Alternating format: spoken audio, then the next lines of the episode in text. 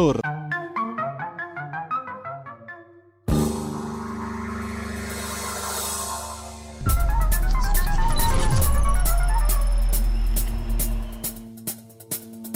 ora in onda Zoom, il drive time in mezzo ai fatti con Antonino Danna.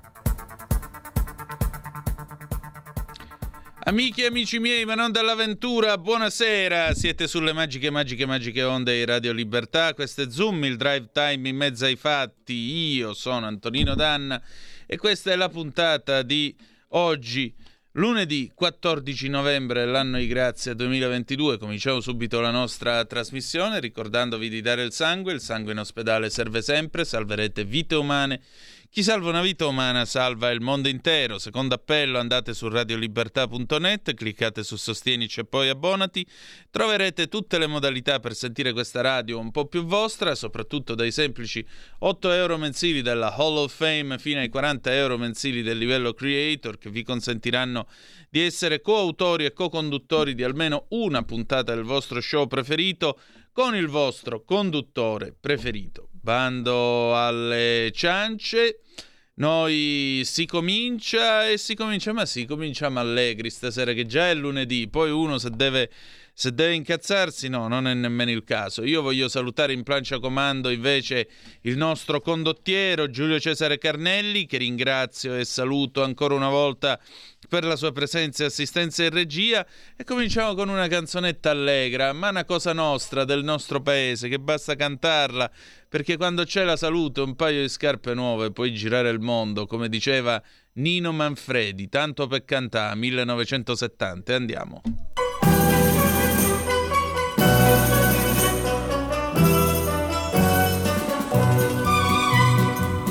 È una canzone senza titolo tanto per cantare, per fare qualche cosa. Non è niente di straordinario, è roba del paese nostro, che si può cantare pure senza voce. Basta la salute. Quando c'è la salute c'è tutto. Basta la salute in parte scarpe nuove, poi gira tutto il mondo. E mi accompagno da me. Per fa la vita meno amara mi so comprato sta chitarra e quando il sole scende e muore. Mi sento un cuore cantatore la voce è poca ma intonata non serve a fare una serenata ma solamente a fare in maniera de fammi un sogno a prima sera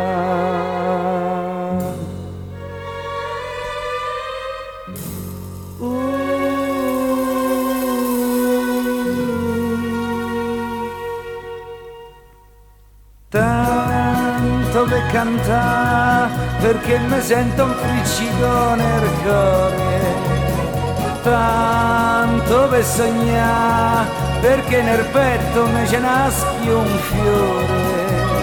Fiore del là che mi riporti verso il primo amore e sospirava le canzoni mie e mi rintontoniva de bugie.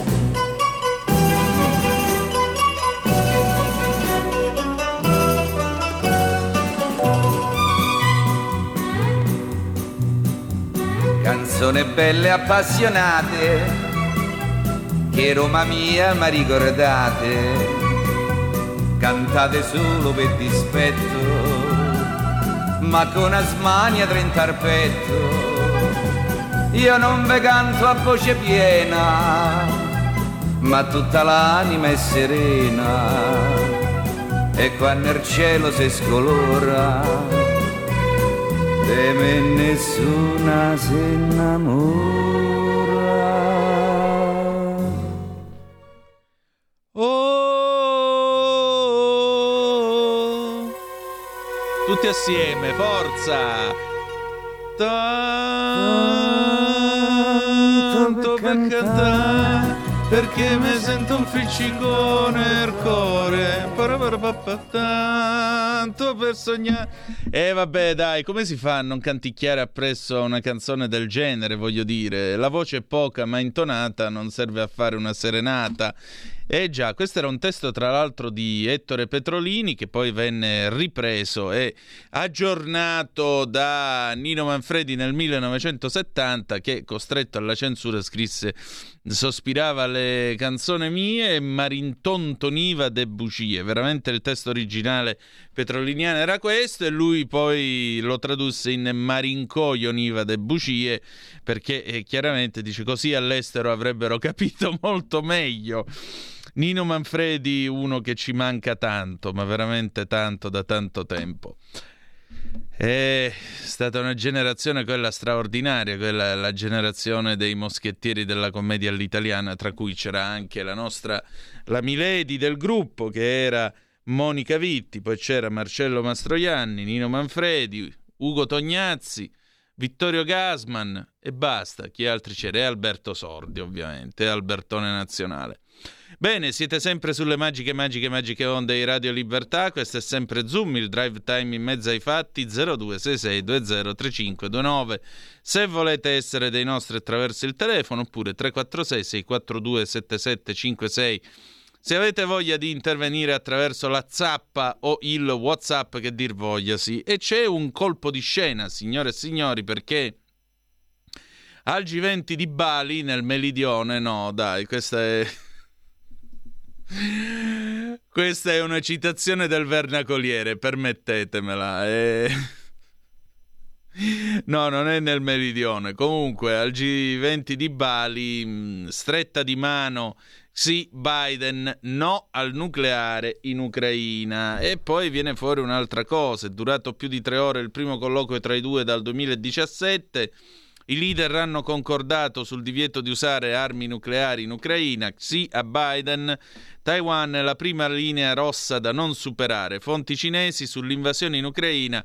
Vladimir Putin non disse la verità al leader di Pechino. Ebbene sì, Vladimir Putin a come si dice in Russia, cioè di nascosto, a di nascosto non avvisò non avvisò l'amico Xi dicendogli sto per invadere l'Ucraina. A quanto pare questo lo scrive il Financial Times citando delle fonti russe non ben specificate, le quali però sostengono che appunto questa comunicazione non ci sarebbe stata e Pechino tra l'altro eh, starebbe scontando questo forte imbarazzo nei confronti di Mosca e del resto del mondo perché chiaramente non ha avuto molto spazio di manovra. Il fatto però che gli Stati Uniti d'America e la Cina si siano parlati e si parli anche di continuare il dialogo con la Russia e si parli di non utilizzare l'arma atomica in Ucraina, mi sembra chiaro che il messaggio per Putin sia evidentemente chiaro. Questa guerra deve finire ed è lo stesso messaggio che arriva anche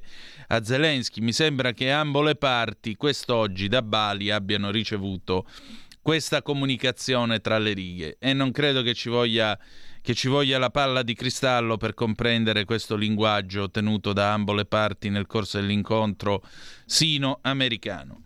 Siete sempre sulle magiche, magiche, magiche onde di Radio Libertà. Questo è sempre Zoom, il drive time in mezzo ai fatti. Antonino Danna al microfono con voi. E come ogni lunedì, essendosi fatte le 18.11, noi avremmo il nostro consueto appuntamento con la domanda risponde.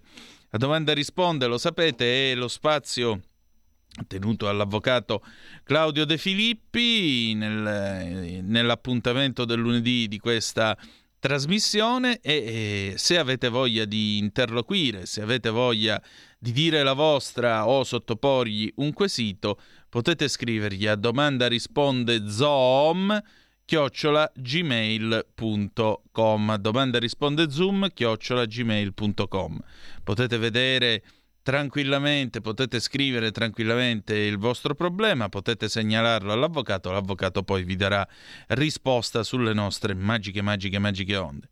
Bene, se tutto è pronto e visto che voi non avete per il momento commentate, ma potete intervenire ovviamente con il 346 642 7756, ovvero sia la zappa il WhatsApp mentre parla il, l'ottimo, anzi avvocato Claudio De Filippi, beh, eh, mandate i vostri messaggi, li commenteremo subito dopo. A tra poco. Radio ascoltatori, buongiorno. Avvocato Claudio De Filippi, Foro di Milano. Anche oggi una sorta di rassegna stampa. Partiamo, come spesso accade, da un articolo della scorsa settimana. Eh, I giornali hanno riportato di una sentenza eh, interessante del Tribunale di Parma la quale cancella, estingue pignoramento a carico di un pensionato promosso dalla ex Equitalia.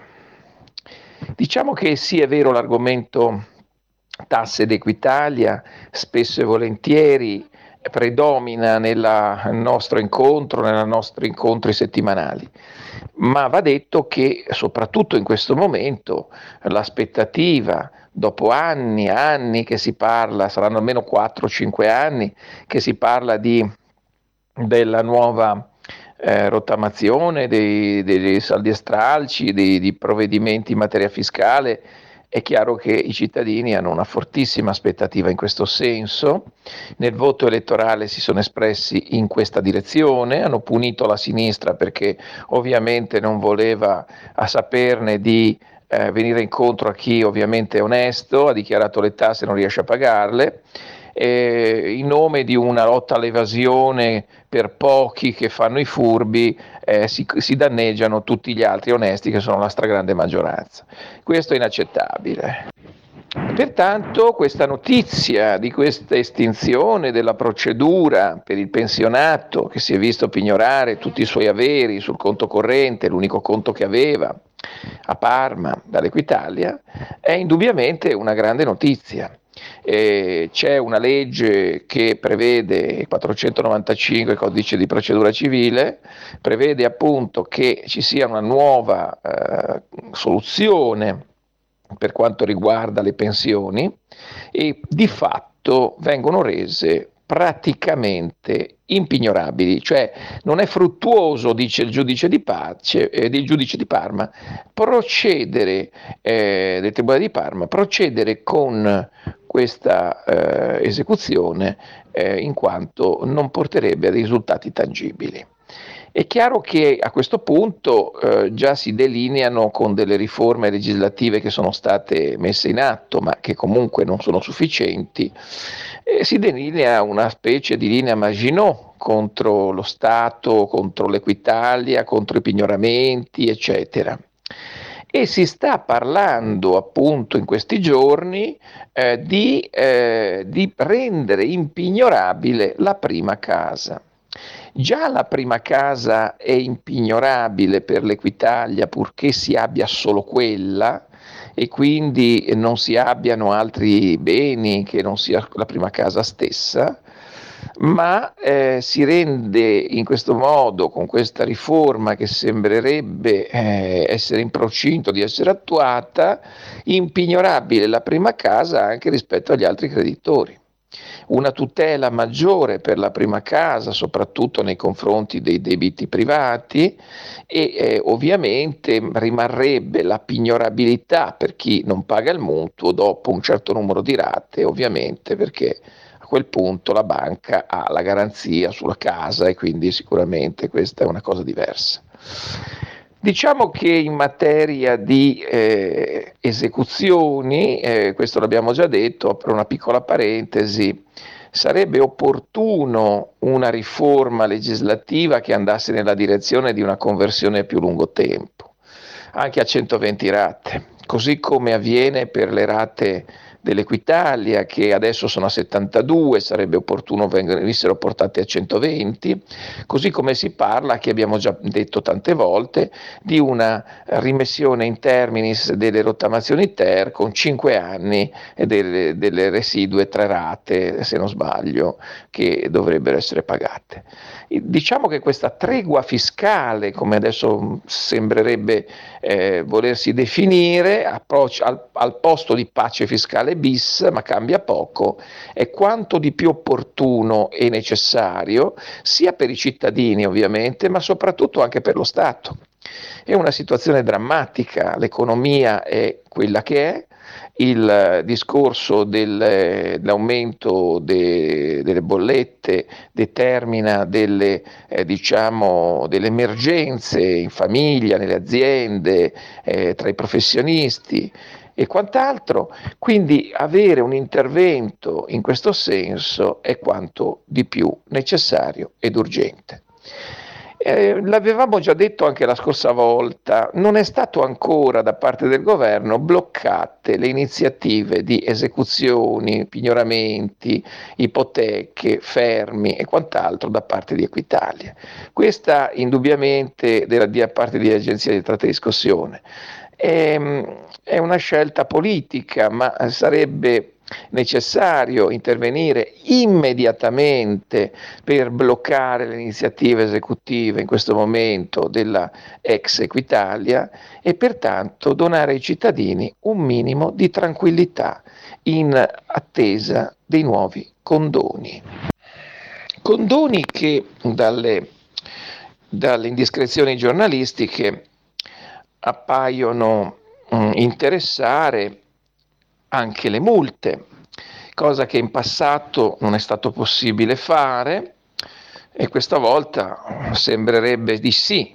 Eh, quindi interesserebbero le multe, interesserebbero del codice della strada, eh, interesserebbero la Tari, la Tarsu, la, l'IMU, tutte le tasse sulla casa e pertanto si potrebbe proprio definire una specie di sanatoria a 360 gradi, perché eh, a quel punto non si, non si lascia indietro nulla, ivi compreso tutto quel carico di cartelle che sta arrivando sulla testa dei contribuenti, milioni e milioni di cartelle, per cui c'è un progetto, si dice, di rateizzare per 5 anni eh, con il pagamento del 5% invece delle sanzioni e degli interessi che ovviamente sono superiori al 40%.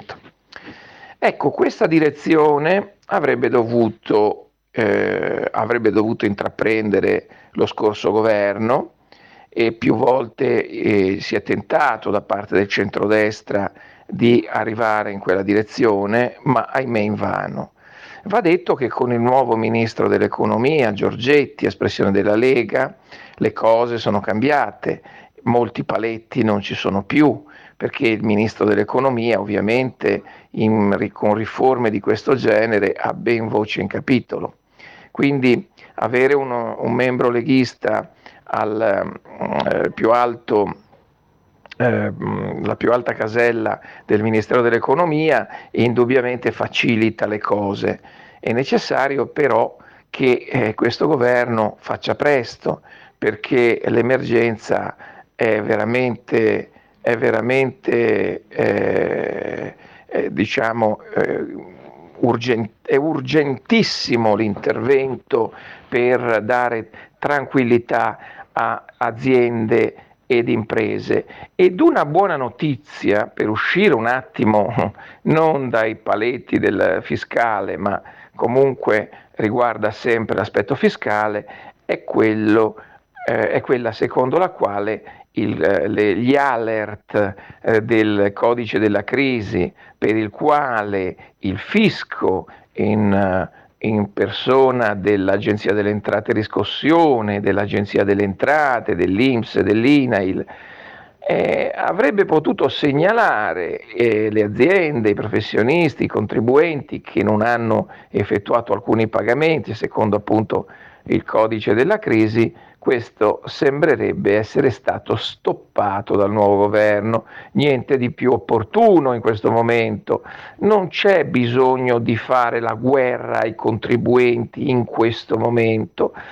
Forse anche la sinistra è, diciamo, in qualche modo d'accordo o torto collo su questa tematica eh, riguardante il fatto che c'è un monte di cartelle, si parla di un 1100 miliardi di euro e soprattutto dell'inesigibilità di tantissimi di questi crediti.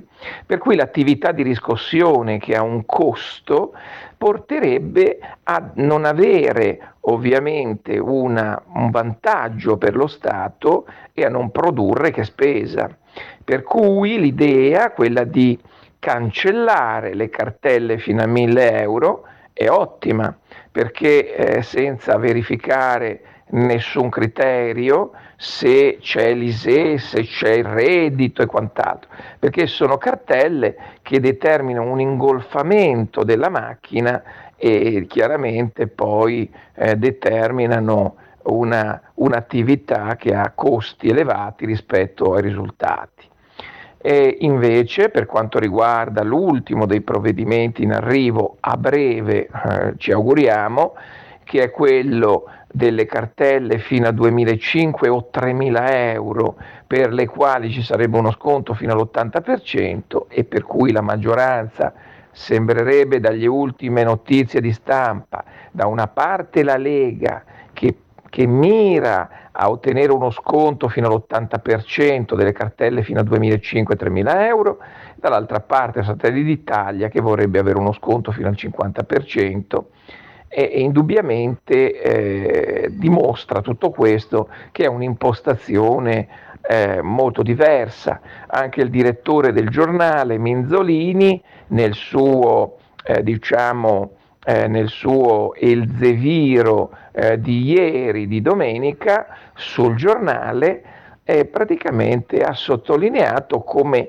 ci siano delle sfumature, sfumature più o meno evidenti e differenti tra le impostazioni di una Lega che ha più eh, interesse a proteggere eh, le, mh, mm, le, le, gli elettori che, che, che, che la votano, ovviamente le partite IVA in particolare, da una situazione che ben conosce e rispetto a un Fratelli d'Italia che è più prudente e diciamo per certi aspetti più statalista come, pos- come politica, per cui avere una guida del destra-centro, dice il direttore del giornale, indubbiamente determina eh, una politica diversa rispetto ad avere una politica del centro-destra e, ovviamente do, laddove Forza Italia e Lega eh, riprendessero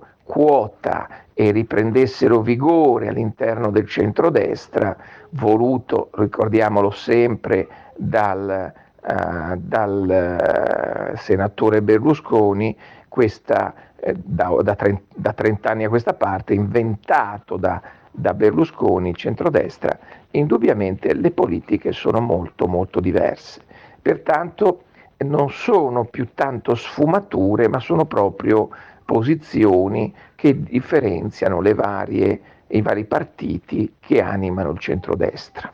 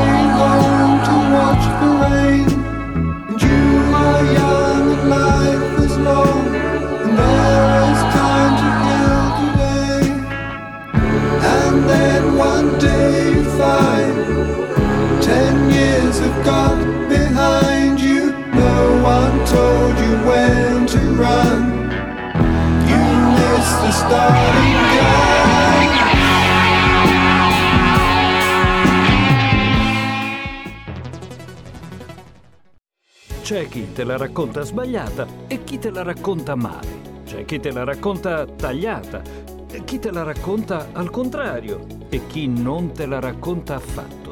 QDS te la racconta giusta. Ogni giorno la tua terra, il suo presente, le sue attese, la sua volontà di rinascita. Leggi, abbonati, scegli il quotidiano di Sicilia. L'informazione giusta per crescere insieme.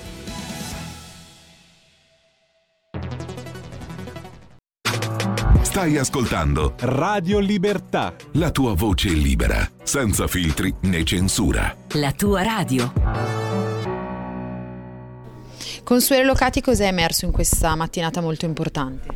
Beh, è emerso che esiste una nota inviata eh, da un giudice al capo di gabinetto il 7 gennaio, del Ministero della Salute il 7 gennaio 2021 eh, in cui si rileva esattamente nero su bianco che il piano pandemico del 2006, piano pandemico nazionale del 2006, poteva essere applicato che eh, era utile anche per fronteggiare pandemie originate da agenti virali, eh, che le responsabilità per una mancata attuazione di questo piano pandemico del 2006 sono attribuibili al Ministero della Salute e alle regioni e eh, certifica la violazione da parte delle istituzioni del eh, recepimento della decisione del Parlamento europeo 1082 del 2013 che imponeva proprio un adeguamento del piano pandemico nazionale. Di questo documento era già stata data notizia da Report in un servizio di Giulio Valesini di novembre del 2021 e eh, noi insomma siamo venuti in possesso di questo documento ed è molto importante perché certifica nero su bianco le responsabilità a partire eh, certificate da un consigliere del Consiglio di Stato. Che cosa comporta dunque per la causa civile? E ricordiamo che appunto a gennaio ci sarà una nuova ud- udienza. Beh, comporta che è un elemento probatorio molto, molto importante che dimostra una responsabilità istituzionale rispetto alle cause che poi hanno portato al decesso, quale causa o quale concausa eh, delle persone che sono eh, attori davanti al Tribunale di Roma. Cosa significa? Significa che questo documento certifica quello che in realtà doveva essere fatto dalle istituzioni e non è stato fatto. Ok? E certifica che l'attuazione di quello che era previsto nel piano pandemico anche del 2006 eh, avrebbe contribuito a contenere la diffusione del virus e a evitare eh, decine di migliaia di, vite, di decessi eh, che invece si sono verificati perché non è stato attuato.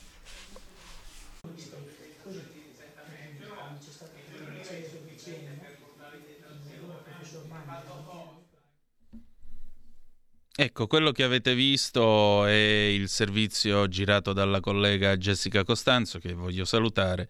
Avete ascoltato in anteprima le parole della nostra ospite del faccia a faccia di stasera, l'avvocato Consuelo Locati, legale dell'Associazione Sereni e Sempre Uniti, che in quel di Bergamo si occupa di dare verità e giustizia ai morti della strage Covid di Bergamo e d'Italia.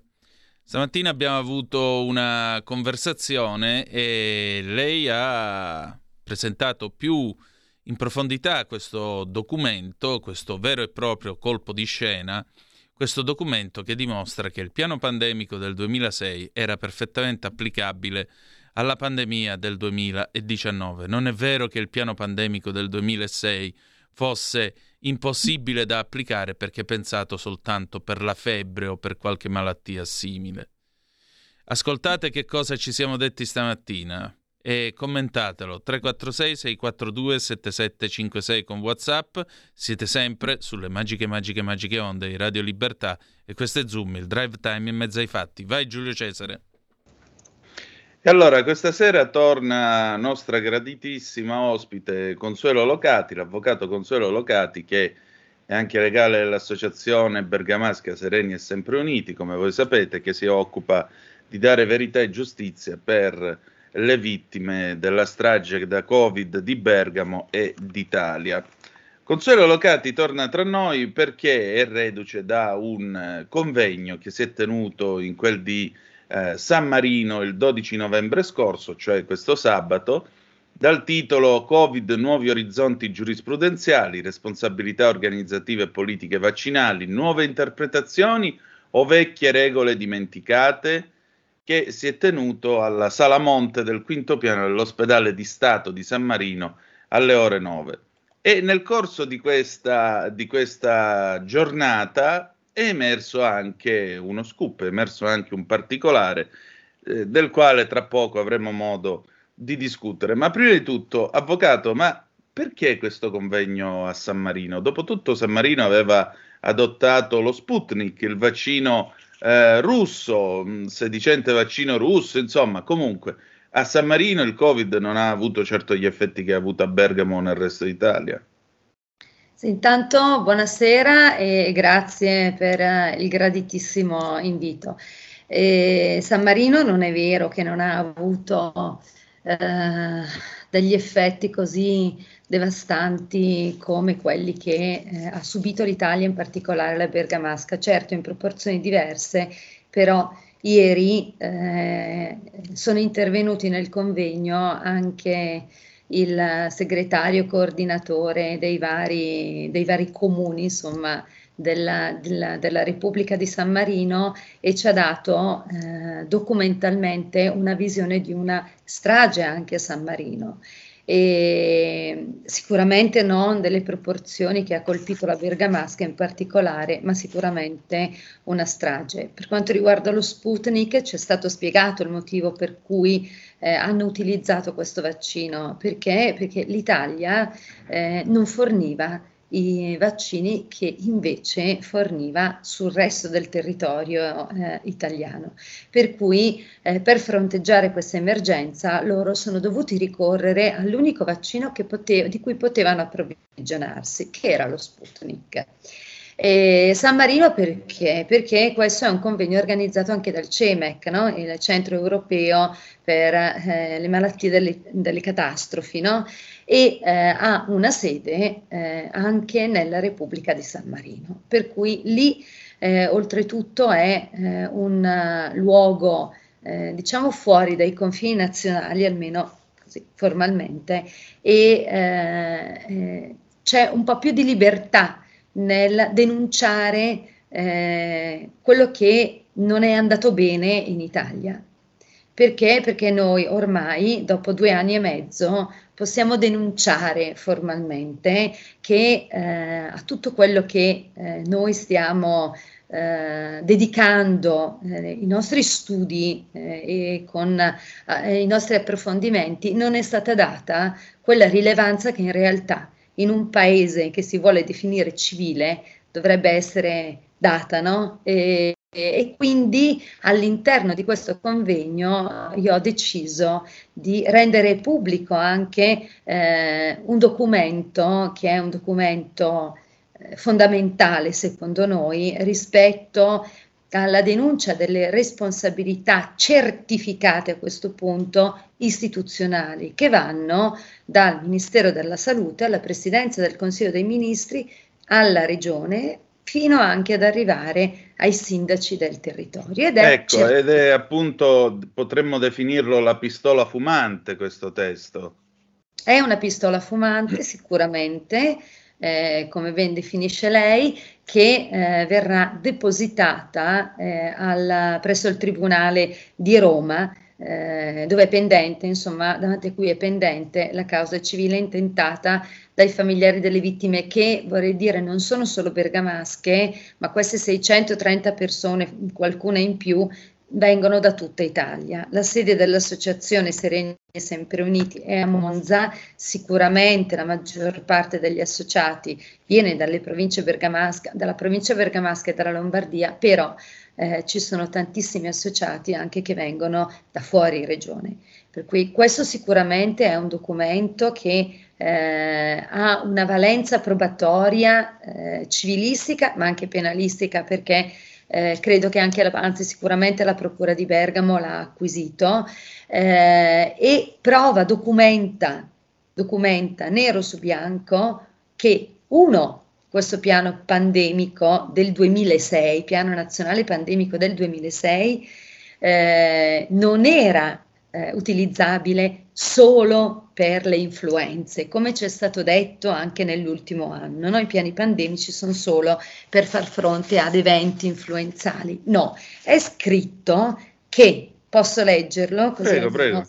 Avete contezza, eh, questo piano pandemico di preparazione, piano nazionale di preparazione e risposta per una pandemia influenzale non di meno prevede delle misure che, ove adottate, possono risultare utili per fronteggiare anche pandemie originate da agenti virali e quindi anche dalla pandemia di Covid-19 e poi prevede... Eh, mi pare eh, infatti che il questo segno Covid-19 che sia un agente virale, o sbaglio?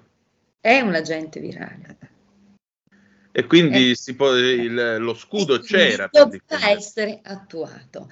Se attuato, avrebbe potuto, avrebbe contribuito a risparmiare migliaia di decessi, avrebbe salvato migliaia di vite umane, che è la stessa cosa di fatto che aveva dichiarato il professor Crisanti a gennaio del 2022 in occasione del deposito della perizia eh, alla Procura di Bergamo. Lì faceva riferimento nello specifico all'istituzione tempestiva di una zona rossa, però era entrato nel merito anche della mancata attuazione del piano pandemico nazionale del 2006, secondo quel- le dichiarazioni che poi lui aveva rilasciato, perché la perizia in questo momento non è, non è possibile insomma, leggerla perché le indagini preliminari alla Procura di Bergamo non sono ancora chi- chiuse, state chiuse. Quindi, riassumendo, se abbiamo ben capito, è emerso un appunto, un documento interno, quindi al Ministero della Salute di questa Repubblica, in Sì. base al quale si stabilisce nel gennaio del 2021, se non sbaglio, Sì. che il piano pandemico del- che era stato steso nel 2006 e non era stato poi aggiornato, perché se non sbaglio dovrebbe essere revisionato, credo, Adesso ogni... ci arriviamo anche Ecco. perché questa, questa nota poi fa riferimento anche a quello.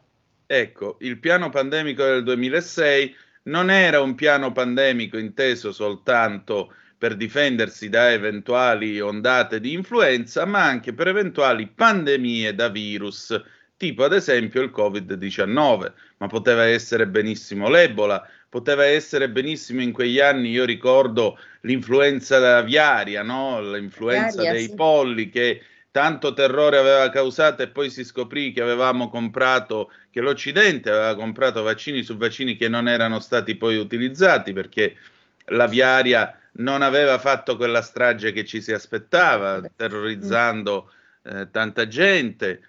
Per cui una sorta di scudo c'era, ma lo Stato italiano non lo ha utilizzato. Domanda, perché non è stato utilizzato e chi ha deciso di non utilizzarlo? Ma evidentemente, allora, ehm, questo piano, eh, ed è scritto anche qui nero su bianco, permettetemi che ve lo legga così almeno avete contezza del fatto che ce l'ho davvero.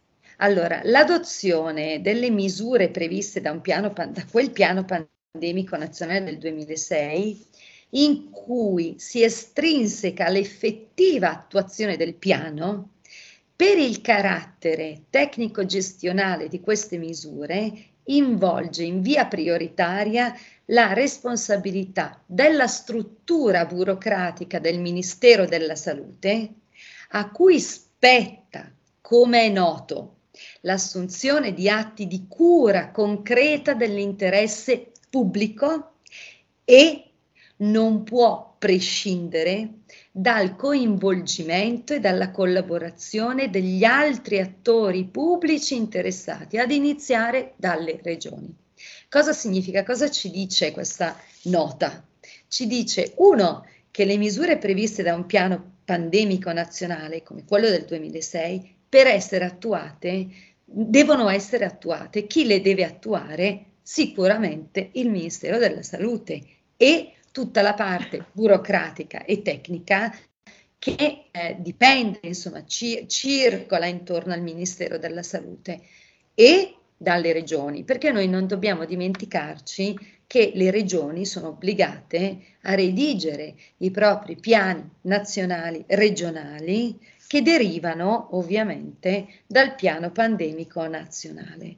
Quindi un, la, la, prima notizia è che deve essere attuato, quindi le esercitazioni per esempio negli ospedali, le esercitazioni eh, relative insomma, alla preparazione no? di, una, di, una, eventuale emergenza. Ci devono essere, qui dico, ehm, verifica delle disponibilità e delle procedure di distribuzione dei dispositivi di protezione individuale, la valutazione del capacità, delle capacità del sistema nazionale sanitario di individuare e contenere delle epidemie in ambito ospedaliero. E qui torniamo anche a che cosa? Al fatto che nessuno ha mai verificato se le strutture ospedaliere fossero eh, in grado di gestire un'eventuale pandemia, un'eventuale emergenza di questo tipo e abbiamo visto che non lo era perché il collasso eh, delle strutture ospedaliere è stato il primo dato eclatante che poi ha contribuito anche alla strage. Questo deriva anche dal fatto che non abbiamo più la medicina territoriale e si è visto invece che in tanti paesi dove c'è, ma anche solo banalmente nel Veneto, dove la medicina territoriale era ancora capillare, il virus, quantomeno nella prima ondata, è stato contenuto grandemente. Quindi il primo dato è che un piano pandemico nazionale deve essere comunque soggetto no, ad attuazione, devono essere fatte misure concrete che siano in grado poi di dare attuazione a quello che è strettamente previsto e non è stato fatto. Chi doveva farlo? È scritto nero su bianco, no? Ministero della Salute, labor- i tecnici no, che girano intorno al Ministero della Salute, Direzione Generale della Prevenzione e dalle regioni. Perché non è stato fatto? Guardi, io mi ricordo ricordo un'intervista che è stata fatta, è stata mandata in onda poi da Report, ok? A cui io devo riconoscere il merito di essere stata la trasmissione che eh, mi ha parlato del documento che io ho in mano adesso, mm, in una puntata. E eh, in questa intervista era stato, era stata, erano state date delle dichiarazioni, messe in onda delle dichiarazioni di Ranieri Guerra che almeno a partire dal 2013, eh, e poi spiego perché nel 2013, doveva eh, come direttore generale della prevenzione, aveva il compito di, attua- di adeguare il piano pandemico. Lui ritiene non di non averlo fatto perché? perché non c'erano state dal 2006 in poi altre emergenze sanitarie, altre pandemie. Ovviamente, Ma lui era tenuto, ricordiamolo, lui era tenuto a farlo. farlo quel piano, o sbaglio? Certo, lui era tenuto a farlo, come erano tenuti a farli tutti i direttori generali della prevenzione precedenti o susseguenti a partire dal 2013. Perché dal 2013?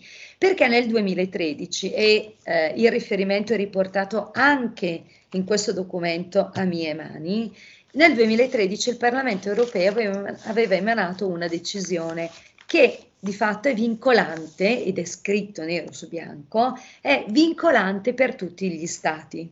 Per cui vuol dire che tutti gli stati sono obbligati a dare esecuzione a questa decisione del Parlamento europeo, che prevedeva l'obbligo di adeguare i piani pandemici nazionali. Perché? Perché una pandemia si sarebbe verificata ed era necessario che gli stati predisponessero, adeguassero i propri piani pandemici con tutta una serie di interventi ulteriori proprio in vista di queste future pandemie, per, perché dovevano queste misure, mh, mm, eh, eh, erano volte queste misure a tutelare la vita dei cittadini, mettendo in sicurezza il paese e cosa fondamentale, eh, essere pronti per dare immediatamente l'allarme di un eventuale agente virale e di un'emergenza, di un pericolo, insomma, in uno Stato a tutti gli altri. E questo è scritto. L'Italia non lo ha fatto.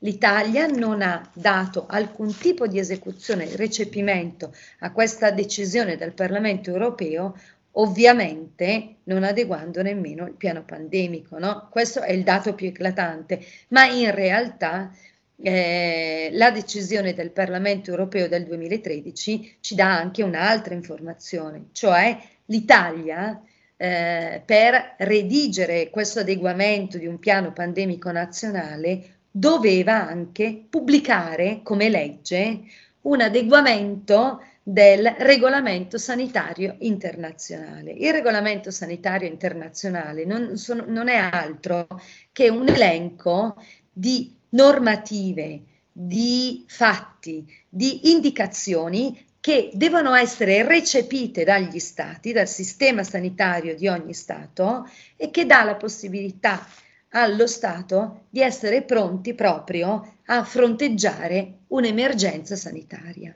L'Italia questo regolamento sanitario internazionale l'ha anche firmato, ma si è dimenticata di pubblicarlo in gazzetta ufficiale facendolo diventare a tutti gli effetti legge come era suo obbligo fare. Quindi l'Italia in questo momento ha un unico regolamento sanitario internazionale che risale addirittura al 1982 e questo è un'ulteriore responsabilità in questo documento certificato.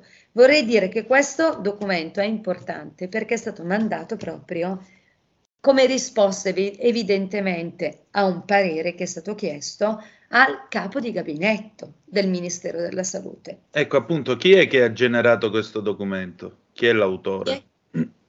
L'autore di questo documento, chi è? L'autore del documento è, mm, diciamo, un ex consigliere del Consiglio di Stato, un giudice. Ok. A cui è stato chiesto formalmente o informalmente, non si sa, però è stato chiesto un parere che poi è stato consegnato. Quindi è stato Quindi chiesto questo... al, al, Consiglio di Stato, alla giustizia a un, amministrativa. A un giudice del Consiglio sì. di Stato, da quello che ci risulta. Che okay. a quel tempo era in servizio. Non si sa se in non quel tempo era in servizio, però di fatto okay. era un, un, giudice consigliere del Consiglio di Stato. Quindi questo è veramente... Eh, un, un, un, ulteriore elemento, credo che sia l'elemento anche forse più importante ai fini della certificazione di una responsabilità istituzionale, perché quello che eh, ci tengo a rilevare è che sia il procedimento penale che porterà insomma alle conclusioni a seguito di questa indagine ciclopica della Procura di Bergamo, ma sia anche il, la causa civile pendente al Tribunale di Roma. Eh, sono state radicate, in particolare la causa Roma è stata radicata perché? Perché ehm, abbiamo sentito molto spesso ormai parlare, cavalcare no? eh, l'argomentazione che le scelte politiche non portano a responsabilità né civili né penali. E questo noi riteniamo assolutamente indecente, oltre che infondato, perché se le scelte politiche vengono eh, assunte da politici che rappresentano i cittadini e che hanno un obbligo giuridico, che è quello di tutelare il diritto fondamentale che è riversato nella Costituzione, perché il politico quello fa in particolare. È chiaro che la violazione, in questo caso, del diritto alla salute sancito dalla Costituzione, tutelato dalla Costituzione, non può che avere delle ripercussioni sicuramente a livello di violazione dei diritti dei cittadini quindi, e quindi responsabilità anche giudiziarie, che siano civili e penali. Per cui questo è fondamentale per noi, perché questo documento certifica che la responsabilità politica è connessa direttamente a responsabilità civilistica in questo caso. Penale poi, eh, insomma, vedremo cosa riterrà per esempio la Procura di Bergamo, anche se per la verità altre procure eh, si sono già in qualche modo espresse, qualcuno ha deciso di archiviare, salvo poi eh, accogliere l'opposizione all'archiviazione svolta da, dalle persone offese, sto pensando al Trivulzio per esempio, in cui il GIP insomma, ha disposto un supplemento di indagini e quindi ha rigettato la richiesta di archiviazione del PM e altre procure invece hanno disposto già eh, del, dei supplementi di indagini, di proroga delle indagini preliminari, qualcuno aveva già dato anche qualche avviso di garanzia. Per cui questo è importante. Ecco, tra l'altro di recente la Presidente di Sereni e Sempre Uniti, Cassandra Locati, ha inviato una lettera appello al Presidente della Repubblica sottolineando proprio questo, una sorta, a suo dire, di tentativo gigantesco di insabbiamento delle indagini che vengono svolte su questo tema, perché molto spesso appunto si assisteva a una serie di archiviazioni su archiviazioni. Insomma, Sì, ormai, ormai come al solito, come in Italia, come dice il buon De André, lo Stato si indigna, si impegna, poi getta la spugna con gran dignità. Siamo a Sì, questo? vero è anche che anche se voi vi credete assolti, siete lo stesso coinvolti, sempre il grande Fabrizio De André, no? Però eh, questo appello noi l'abbiamo reiterato, io personalmente poi ho reiterato anche l'appello stamattina perché, perché il presidente Mattarella, ehm, così ci è stato riferito, verrebbe a Bergamo il 22 di novembre di Mm. questo, quindi questo mese e ritengo, riteniamo che sia un gesto eh, che concretizzi no, le parole che finora sono rimaste vuote parole di rispetto no, del, verso eh, le vittime in onore delle quali è stata istituita questa memoria, questa giornata nazionale a cui peraltro i familiari non sono mai stati invitati dalle, dalle istituzioni e eh, sia soprattutto un gesto di rispetto per i familiari, no? come risposta a tutto questo, tutto questo eh, ripetersi di gesti irrispettosi e indecorosi da parte delle istituzioni nei confronti dei familiari delle vittime nel momento in cui tentano di insabbiare, come diceva giustamente lei, tutto quello che è successo nel 2020 dicendo è stato uno tsunami. Ormai non, non si può più dire che è stato uno tsunami, possiamo solo dire che l'epidemia, la pandemia che si è verificata ha avuto effetti devastanti. Questo sicuramente, ma perché noi non eravamo preparati e perché noi non avevamo fatto tutto quello che doveva essere fatto come obbligo di legge, quindi giuridico, da parte delle istituzioni per tutelare la vita e la collettività. E questo è dimostrato anche dai documenti relativi agli eccessi no, di mortalità, che è uno degli elementi che secondo la legge è indispensabile avere per eh, stabilire il nesso no, causale, quindi tra la causa e l'effetto. E anche questo ormai è certificato addirittura dall'Istat, oltre che dall'Eurostat, per cui insomma adesso non possiamo più continuare a ripetere la favola che è stato uno tsunami e ripeterla significa mancare ulteriormente di rispetto. Adesso eh, c'è anche la questione relativa alla commissione d'inchiesta. Anche su questo siamo intervenuti chiedendo eh, i familiari, per la verità, chiedendo che nella commissione d'inchiesta, che ci auguriamo davvero che venga istituita concretamente e non dubito che possa essere istituita onestamente, eh, faccia parte come eh, membro anche eh, la sottoscritta o comunque una rappresentante dei familiari delle vittime che da due anni e mezzo insomma stanno studiando gli atti. Vediamo, siamo in attesa anche di questo, anche questo sarebbe un ulteriore segno importante, gesto concreto importante, no? per cercare di fare luce lì sulle responsabilità politiche, che comunque sarebbero uno dei presupposti anche, o comunque un elemento importante in vista proprio della, della, della causa civile in particolare. Ecco, su questo tema della mh, commissione d'inchiesta, c'è chi dice che la commissione d'inchiesta debba, valuta- debba valutare solo quali dovrebbero essere le best practices eh, in occasione di, un, di un'eventuale seconda pandemia. Altri invece dicono no, deve agire con i poteri di una commissione d'inchiesta, quindi eh, eventualmente deferendo gente alla magistratura, affidandoli alla giustizia italiana. Lei come la configura questa, come la vorrebbe configurare un'eventuale eh, commissione d'inchiesta? Ma la commissione d'inchiesta per, per eh, ottenere come risultato di essere pronti eventualmente a gestire le prossime emergenze è chiaro che non può prescindere dall'analisi di tutto quello che non è stato fatto precedentemente.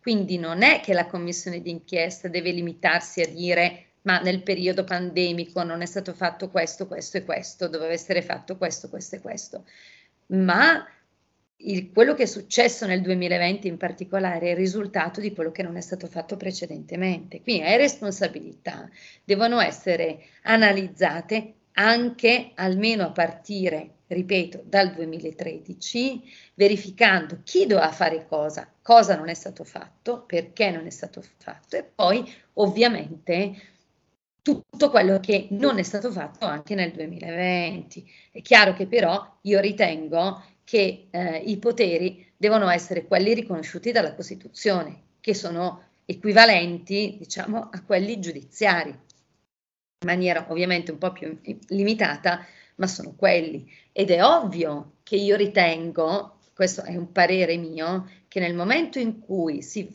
mh, mm, vengano evidenziate delle responsabilità che possono configurare delle fattispecie o di reato oppure di responsabilità civile, devono essere, in questo caso penali, deferite a una magistratura.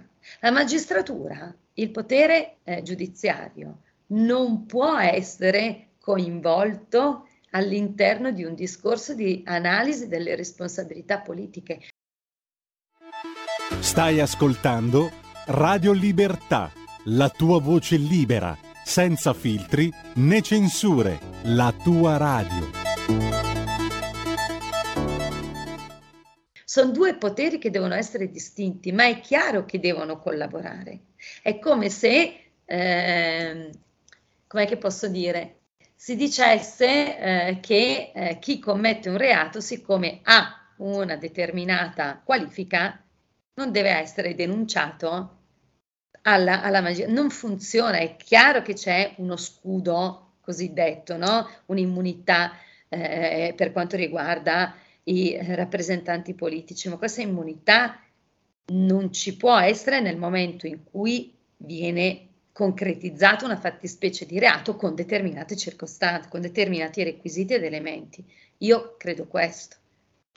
Avvocato, e poi, scusi, sì. chiudo, non è una commissione d'inchiesta che eh, deve indagare o comunque fare, fare, luce solo su un aspetto, non considerando tutti gli altri. Ecco, la commissione d'inchiesta parlamentare, bicamerale, per quello che mi risulta sia stata proposta, deve fare luce sugli aspetti della, della gestione e anche delle responsabilità precedenti a 360 gradi, ivi coinvolgendo anche le questioni delle zone rosse, anche quella della Bergamasca.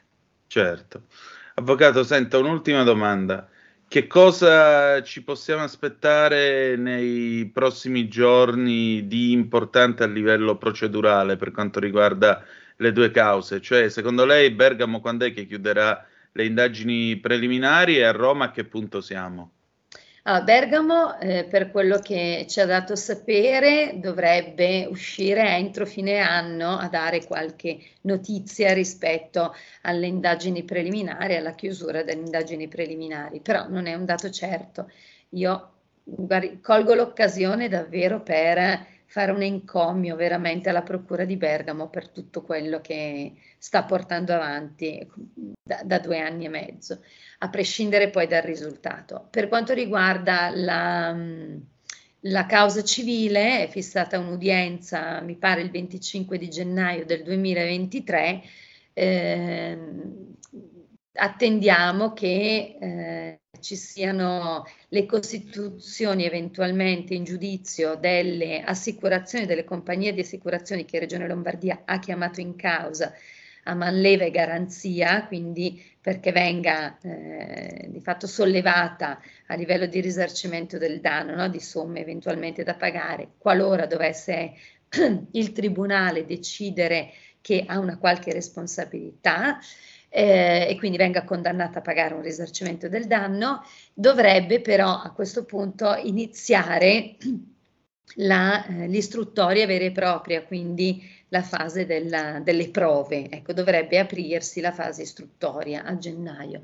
Vediamo, noi abbiamo eh, già un team di consulenti tecnici di parte, ci stiamo già muovendo, vediamo poi che cosa deciderà il giudice in relazione alle domande eh, istruttorie che verranno svolte anche dalle controparti. E noi avremo modo di raccontarlo. Grazie. No, grazie, Grazie. a voi, grazie.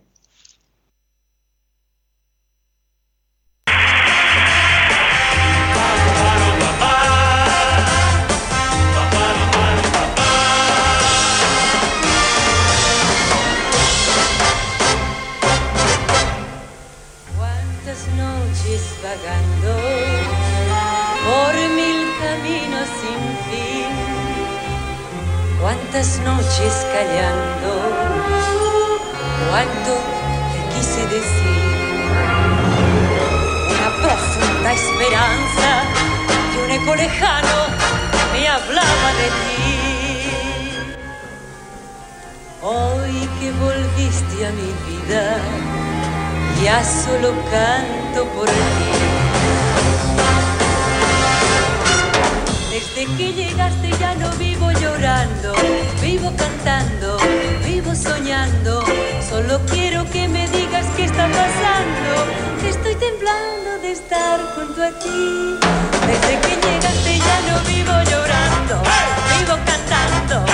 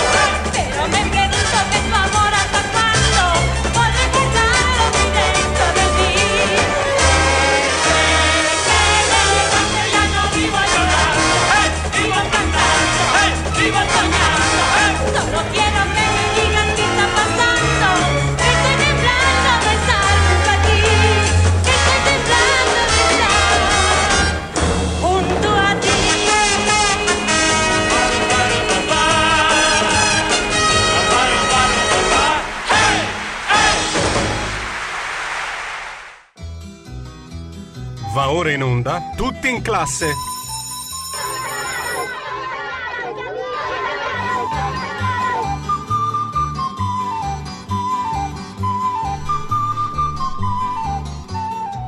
Da quando sei tornato non vivo piangendo, vivo cantando, vivo sognando, solo mi chiedo allor quando io potrò star abbracciato a te. No, non è una dichiarazione d'amore a eh, Elena Centemero, che saluto e ringrazio come sempre, ma queste erano le parole tradotte dallo spagnolo di Salomè Vivo Cantando, Eurovision Song Contest del 1969 e sono parole che tanti insegnanti in questo paese hanno rivolto allo stipendio perché grazie appunto a quello che è accaduto, grazie al ministro Valditare a questo governo non vivono più piangendo ma vivono cantando perché gli hanno dato l'aumento. Perché come si sa qua Vili Sordi sempre conta chi ha i denari sempre li conta siete sempre sulle magiche magiche magiche onde di Radio Libertà. Questo è sempre Zoom e questa è naturalmente tutti in classe con eh, la eh, nostra Elena Centemero. Buonasera e ben trovata.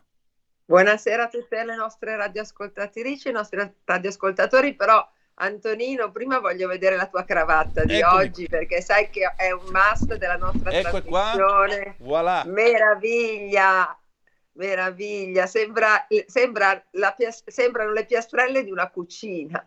Bellissima. fino a che cucina va bene insomma Anni 70 come sempre. 1977 per servirti puro Bellissima. poliestere che fa molto febbre il sabato sera. Bellissima, fantastica, come al solito tutte le tue cravatte allietano le nostre trasmissioni e le nostre serate, insomma. Meno male, promosso pure stavolta. Promosso pure stavolta. Partivamo male comunque, sappiatelo. Perché fuori Sì. onda mi aveva bocciato, quindi sappiatelo, sappiatelo. Poi, vedendo giustamente meglio in diretta, sono stato promosso. Meno male, esame di riparazione. Allora, Perfetto. Elena, intanto grazie del tuo tempo e ben trovata come sempre. E diciamo ai nostri ascoltatori che la nostra Elena sarà con noi adesso a lunedì perché il venerdì per altri motivi ovviamente connessi al suo lavoro non può essere in diretta, quindi noi la ringraziamo in ogni caso per la sua presenza che eh, allieterà questo inizio di settimana e eh, appunto i temi di questa sera sono due. Il primo è il contratto sindacale. Finalmente gli, stu- gli insegnanti di questo paese hanno un nuovo contratto collettivo nazionale di lavoro e soprattutto hanno avuto l'aumento in busta paga, che mi sembra anche un bell'aumento, o sbaglio? Sì, diciamo che eh, giovedì scorso il ministro Valdi- Valditara ha chiuso dopo pochissimo dal suo insediamento, questo dobbiamo sottolinearlo e dirlo a tutti, chi- a tutti coloro che ci stanno ascoltando, ha chiuso diciamo, la parte del contratto che ha riguardato eh, l'aumento delle risorse economiche destinate agli, stipe- agli insegnanti. Questa è una prima tranche perché è di 100 milioni di euro, però nel contratto è firmato da tutti i sindacati, tutti i sindacati erano ben felici di questo diciamo di questa chiusura del- del- di questa parte del contratto, comunque prevedono anche l'impegno da parte del ministro per eh, la- lo stanziamento di altre risorse di altri 300 milioni nella- nel- nell'arco del, del prossimo, del prossimo anno e quindi del rinnovo anche della parte contrattuale che riguarda la parte diciamo così ehm, eh, normativa, quella che si chiama così. Quindi è un bel, è un bel segnale per gli insegnanti, chiaramente le, le risorse varieranno a secondo del- del- degli anni di, di- della posizione degli insegnanti che però arriveranno fino anche a 100-125 euro al mese, quindi questa è una cosa assolutamente molto importante per tutti quelli che sono i nostri insegnanti. È almeno un primo segnale e un impegno del ministro e del governo di continuare in questa direzione. Ecco, la cosa che mi ha colpito molto è la tempistica, l'efficacia, l'efficienza con cui è stato fatto questo passo che era una priorità per il nostro governo. E di cui non si è molto parlato, tra l'altro. Esattamente, vediamo solo giornali che ci parlano di crisi internazionale, del- dello scontro Meloni-Macron, ma in poche righe sono state riservate a questo elemento che è veramente importante per tutti i nostri insegnanti, almeno un primo, un primo passo. E solo i giornali specialistici della scuola ne hanno parlato, mentre le testate nazionali hanno lasciato proprio il vuoto su questa, su questa parte che invece direi molto si sono interessati più eh, di far polemica su altre cose ma non delle cose costruttive. Beh, questo è un grande classico, d'altronde erano delle cose costruttive che arrivavano dalla parte sbagliata.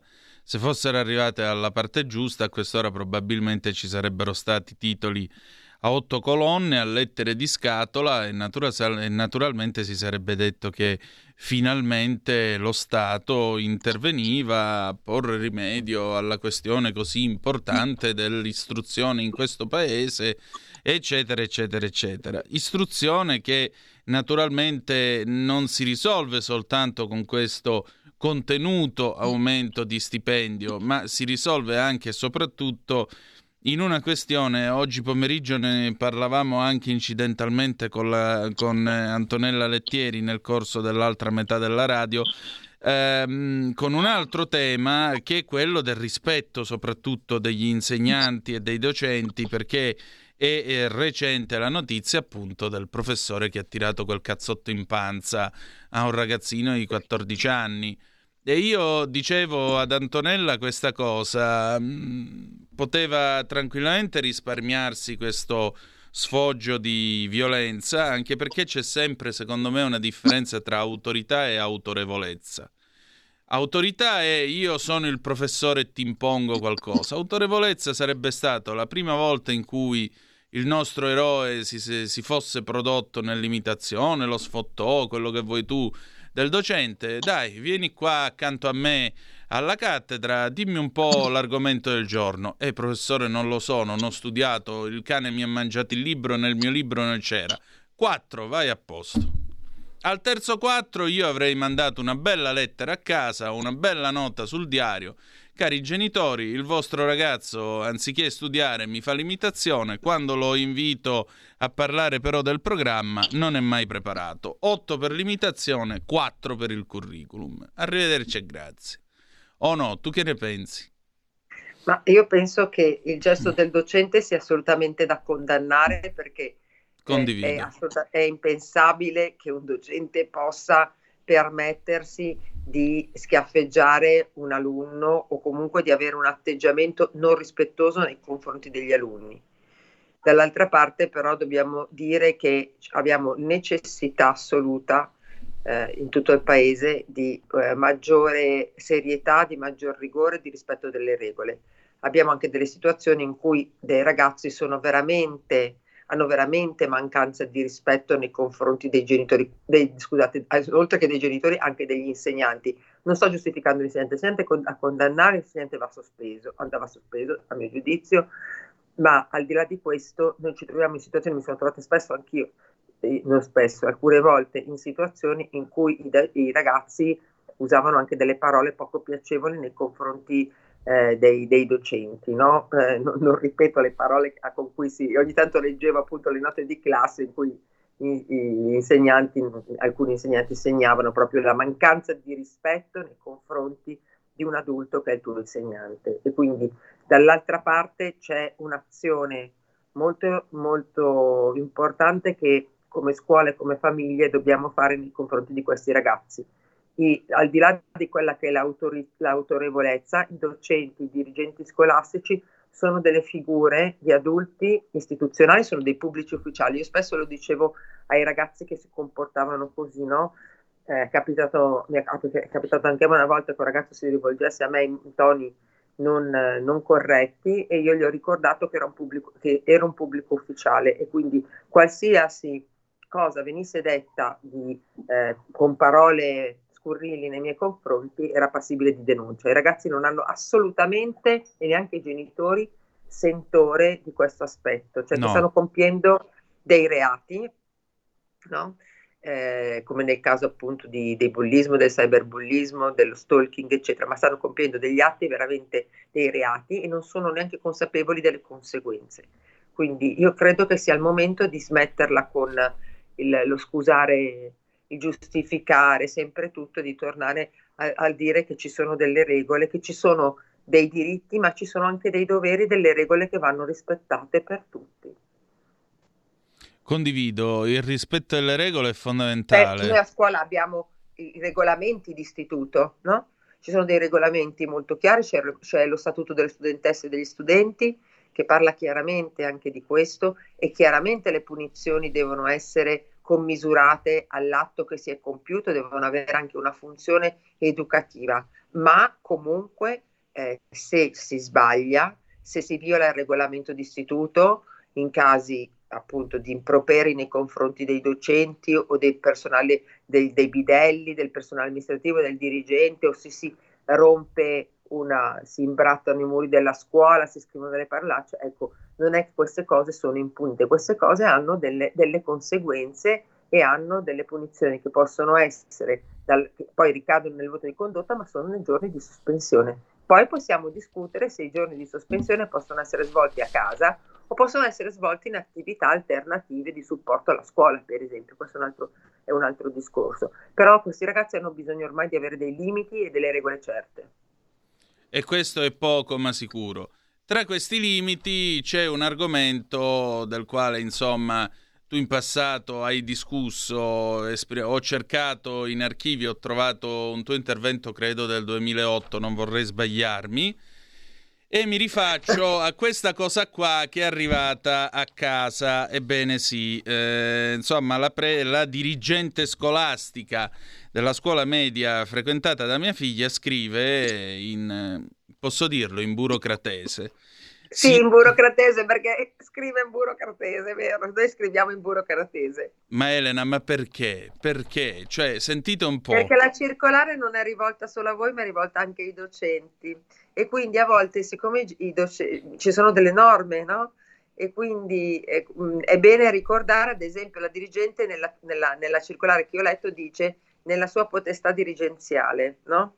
A un Mm. certo punto. Quindi è una decisione che lei ha preso indipendentemente dal collegio docente e dal consiglio di istituto, che giustamente ha preso a mio giudizio. Poi che ci siano stati la maggior parte dei docenti, dei genitori favorevoli, però è una scelta dirigenziale ed è giusto che rimarchi che è una sua scelta, anche se poi al termine della circolare dice che è su base volontaria, perché ovviamente non è che si può imporre una cosa, però la cosa positiva è che lei ha deciso di, nella- nelle sue prerogative, prerogative dirigenziali, si dice, nelle sue prerogative dirigenziali lei ha deciso comunque una, una ha fatto una scelta molto interessante, di cui appunto adesso discutiamo io e te. Ecco appunto. Infatti 0266203529 se volete dire la vostra oppure 346 Però non 642. abbiamo, non abbiamo ancora detto di cosa si tratta. E ora ve la leggo, 642 7756.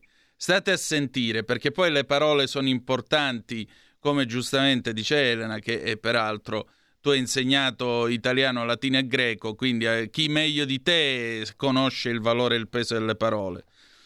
Si rende nota ai signori genitori la proposta di acquisto di una divisa scolastica con logo del nostro istituto comprensivo per gli alunni di ogni ordine e grado. La divisa sarà costituita da felpa per la stagione invernale, t-shirt per la stagione primaverile. La decisione della dirigente, in accordo con i propri autonomi poteri di direzione e coordinamento, condivisa per conoscenza in consiglio di istituto e collegio docenti, ha trovato generale consenso, ad eccezione di poche unità di dissenso. Ma scrivere pochi contrari, no, poche unità di dissenso. Tu sei un'unità di dissenso, Giulio Cesare? Su che cosa dissenti? Vergognati. Andiamo avanti. Essa scaturisce da diverse ragioni pedagogico-didattiche atte a favorire il senso di appartenenza all'istituzione scolastica ed a promuovere il processo di inclusione. Su questo io ho molto da dire. Attraverso la divisa i ragazzi imparano l'adozione e il rispetto sco- di una regola scolastica, un maggiore ordine nel vestiario, l'uso di abiti consoni all'ambiente la riduzione di fastidiosi confronti tra pari. Perché, però scusami, non siamo nel 1992. Il confronto me lo potevano fare sull'abbigliamento e le scarpe, eh, lo potevano fare a me. A mia figlia e a quelli, della sua, a quelli della sua generazione possono fare il telefonino, lo zaino, il diario, le scarpe, l'acconciatura, la famiglia di provenienza, l'origine regionale, l'origine internazionale e così via. Essa favorisce altresì condizioni di maggiore sicurezza durante le uscite didattiche, gli interventi e gli eventi ufficiali. Ora, qui succede una cosa, state a sentire. Per opportuna conoscenza si precisa che in recente opinione del Tar di Lecce, sentenza 849-18, che io poi sono andato a leggermi per intero, perché è qui che c'è anche una mezza verità in realtà, che l'obbligo di divisa sia legittimo giacché esso risponde a due ben precisi interessi pubblici. Uno, contrastare il bullismo limitando differenziazioni di abbigliamento tra scolari e che, che spesso causano schierne ed emarginazione.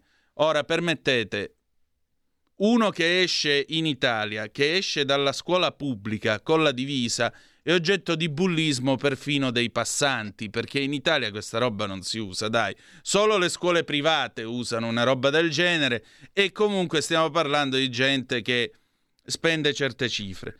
2. Garantire la sicurezza degli studenti che possono essere meglio rintracciati e quindi controllati dagli insegnanti in virtù dell'uniforme indossata. Ora, questi passano anni, tu ridi. Si sta face- per chi non ci sta seguendo, Elena Centemero si sta facendo le meglio risate. È rossa in faccia, giuro. Cioè, ora ti pongo una domanda, scusa, mia figlia sta più con loro che con me da almeno due anni. Se non la riconoscono dopo due anni, scusate, ma che fate in classe? Per finire, questa direzione non considera comunque di rendere obbligatorio l'uso della divisa, Tuttavia, sottolineato, se ne raccomanda fortemente l'utilizzo, fine sottolineatura, soprattutto nelle occasioni ufficiali, cioè quella volta che viene il sindaco di Castano I, 10.000 anime nell'Alto Milanese, e nelle uscite didattiche. Si apprezzerà altresì l'uso della divisa scolastica nelle attività didattiche quotidiane. In attesa di procedere, unitamente alla commissione acquisti dell'istituzione scolastica, alla scelta dell'azienda che si occuperà della stampa e fornirvi ulteriori dettagli sulla scelta dei colori e costi, porgo Cordiali saluti la dirigente. Ora, la dirigente ci ha raccontato però una mezza verità, perché è vero che la sentenza 849 del 20 maggio del 18 che lei cita in questa circolare dice che è legittimo imporre l'obbligo della divisa, ma la stessa sentenza al punto B dice anche che nessuno degli studenti può essere sanzionato o punito per il fatto che non abbia ottemperato a tale obbligo. Perché siccome la responsabilità, eh, la responsabilità è sempre personale, il fatto è che se non gli danno i soldi i genitori o se i genitori si oppongono perché sono dei minorenni, allora chi è che deve essere sanzionato? Per cui il discorso è eh, supponiamo che domani arriva la cosa e si dice 50 euro, questa è la divisa, e io piglio e dico no, mia figlia la divisa non se la deve mettere. Nessuno le può mettere 5 in condotta, nessuno le può impedire di fare la gita, nessuno la può o deve né punire né discriminare. Allora qui mi pare come l'obbligo di POS per i professionisti, che però era senza la sanzione. Domanda, che cacchio di obbligo è un obbligo che non è un obbligo? No, ma infatti la cosa divertente di questa circolare che è contraddittoria. No? Sì, perché poi si parla che... di proposta. Deci- eh, pro- no. proposta e suggerimento, scusami, se io ti dico eh, Elena, eh, stasera mangiamo broccoli oppure secondo me potremmo fare Guarda, una teglia di lasagna. Questa è una proposta, scusami. È un, è un, questo è un mix di cose, nel eh. senso che è contraddittoria. Allora, o decidi che la, tua, nella tua scuola, come in tante altre scuole del mondo, io le ho viste in Turchia, le ho viste nel, negli Stati Uniti, eh, in altri paesi, in, in, Inghilterra, insomma nel mondo anglosassone sostanzialmente, che la divisa è un obbligo e quindi viene deliberato dal collegio docenti, dal consiglio di istituto, consiglio di istituto dove ci sono i genitori e quindi una delibera diventa obbligatoria per tutti. Esatto. Eh, oppure, cioè non è che tu dici, parli di divisa e poi dici che è volontaria, che è su base volontaria, perché allora non è una divisa, no? Allora, poi, allora cambi e dici la scuola rende disponibile la, eh, diciamo, la fornitura, la, la vendita, ven- può, può, vendere, far, far acquistare alle famiglie magliette e felpe, le magliette possono essere utilizzate per la lezione di educazione fisica e sono raccomandate le felpe che hanno tutte magari lo stesso colore, no? perché sì, quando i ragazzi sono in gita è meglio che abbiano tutti lo stesso colore in modo tale che li riconosci, perché se hanno colori diversi comincia a impazzire, no?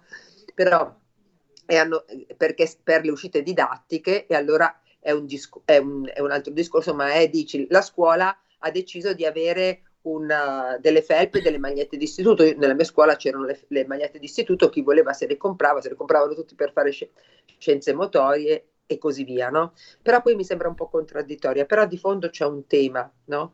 Che, che su cui io, in, cioè, per me è importante, no? Adesso senza girare intorno a tutte le parole che sono state dette, l'inclusione, eccetera, c'è un tema di fondo, sì. per cui amo il fatto che i ragazzi abbiano, possano portare, sono favorevole al fatto che ci sia una divisa nelle scuole, che il fatto che io vedo venire i ragazzi a scuola, le ragazze a scuola vestiti come se andassero in discoteca o andassero al bar. Allora, a me è capitato spesso di andare nelle classi per spiegare qualcosa, per chiedere qualcosa ai docenti, per parlare con i ragazzi e sempre quando guardavo i ragazzi e li vedevo con la pancia di fuori, i pantaloni strappati, le magliette che si vedeva delle ragazze che praticamente si, si vedeva tutto, io invitavo i ragazzi anzi ordinavo ai ragazzi di mettersi la giacca sopra e ho sempre detto loro che quello non era il modo di venire a scuola perché la scuola è comunque un luogo in cui non è che sto andando in discoteca, devo farmi vedere dal, dal, dagli amici o devo andare al bar sab- il sabato sera o il venerdì sera, quello che è, ma sto andando a scuola e sto andando a studiare, quindi ci vuole un abbigliamento, l'abbigliamento deve essere consono al luogo in cui tu stai, no? Perché se cominci a venire a scuola con la pancia in fuori, c'erano- quando usavano i pantaloni a vita bassa, io continuavo a dire ai miei studenti, sono stufo di vederti le mutande, perché adesso, sinceramente non è il modo in cui si Sì, viene quello è stato uno dei periodi più trash eh, mai Più attraversati dalla del gioventù italiana. a scuola si viene vestiti in modo normale, no? In modo normale, con una, una maglietta, una felpa, una, una maglietta carina, delle scarpe carine, un paio di jeans, come si vuole, una gonna, non una gonna inguinale, ma una gonna normale, non so, cioè, insomma, c'è, una- c'è un modo eh, di vestire, questo vale anche per gli adulti, ti devi vestire in base al luogo in cui sei, no? Se io in ufficio eh, al ministero andassi con la minigonna e eh, la, la- la maglietta, le, eh, le- la maglietta diciamo se- se- sbracciata non sarebbe il, il vestito consono al luogo in cui io sono. Questo vale per tutti noi e vale in particolar modo per i ragazzi, no? E quindi capisco l'obbligo, l- l- diciamo l'idea di avere una- un modo di vestire comune, una divisa, su cui io sono, assolut- ve lo dico, io sono assolutamente favorevole alla divisa. Sì, infatti Però io l'ho questa, detto questa circolare mi introducendo... sembra un po' mescolata, mi sembra un po' mescolata in cui voglio ma non posso. Allora, Eh, appunto. 30 secondi di pausa. Dimmi, dimmi, dimmi. no, no, no, no, 30 secondi di pausa. La tua radio è ascoltabile anche con la televisione in digitale. Sul telecomando della televisione digitale o del tuo ricevitore digitale puoi scegliere se vedere la TV o ascoltare la radio. Risintonizza i canali radio e troverai anche Radio Libertà, canale 252.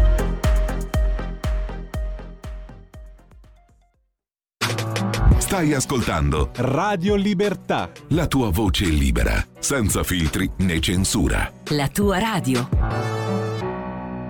E rieccoci, questo è sempre tutti in classe all'interno di Zoom, il drive time in mezzo ai fatti. Elena Centemero e Antonino Danna al microfono con voi. Elena, dimmi, promettimi che tu questa cosa non l'hai fatta mai, perché questa cosa la faceva il mio preside Cos'è? al liceo. Eh? Te la sto Cos'è? per dire, te la sto per dire. Lui aveva questa barbara pratica, arrivava con il pacco delle pagelle messo qua su un braccio, entrava, le posava, dopodiché ne prendeva, le prendeva una dietro l'altro, apriva e la commentava davanti a tutti. Quando veniva il mio momento, apriva e diceva eh Danna, come al solito c'è questo 5 in matematica, proprio non la vuoi studiare? Me la dava e io mi andavo a sedere eh, tra eh, le grasse risate del pubblico perché era noto che io di matematica non ne, mai- non ne abbia mai masticato granché, anzi praticamente zero. Però lui aveva quest'uso barbaro e incivile che credo sia anche oggetto di scomunica late sentenze, ci dovrebbe essere una roba scritta da Giovanni Paolo II, credo che fulmina la scomunica sui presidi che fanno queste cose. Dimmi che tu non le fai queste cose. No, perché è assolutamente vietato, è vietato per Eh. la normativa sulla privacy. Tu devi sapere che non sono neanche più esposti i voti, i voti, cioè le pagelle sono le- alla fine dell'anno sono comunicate tramite registro elettronico Cioè i quadri alle non ci singole- sono alle più. singole famiglie e anche laddove ci sono delle insufficienze, ci sono i debiti, eh, si di- cioè non, eh, vengono proprio comunicate alle famiglie. Compare solo promosso con i crediti e, e- e basta, ma non è visibile alle altre, alle altre- alle altre famiglie, giustamente per la privacy. Sto pensando a quel padre che si vendicò del mancato 60 dato alla figlia l'anno prima che facessi io la maturità. Lui arrivò, guardò i quadri, c'ero pure io che guardavo i miei, si incazzò, le disse di tutti i colori, poi dalla- dal taschino della camicia tirò fuori la biro.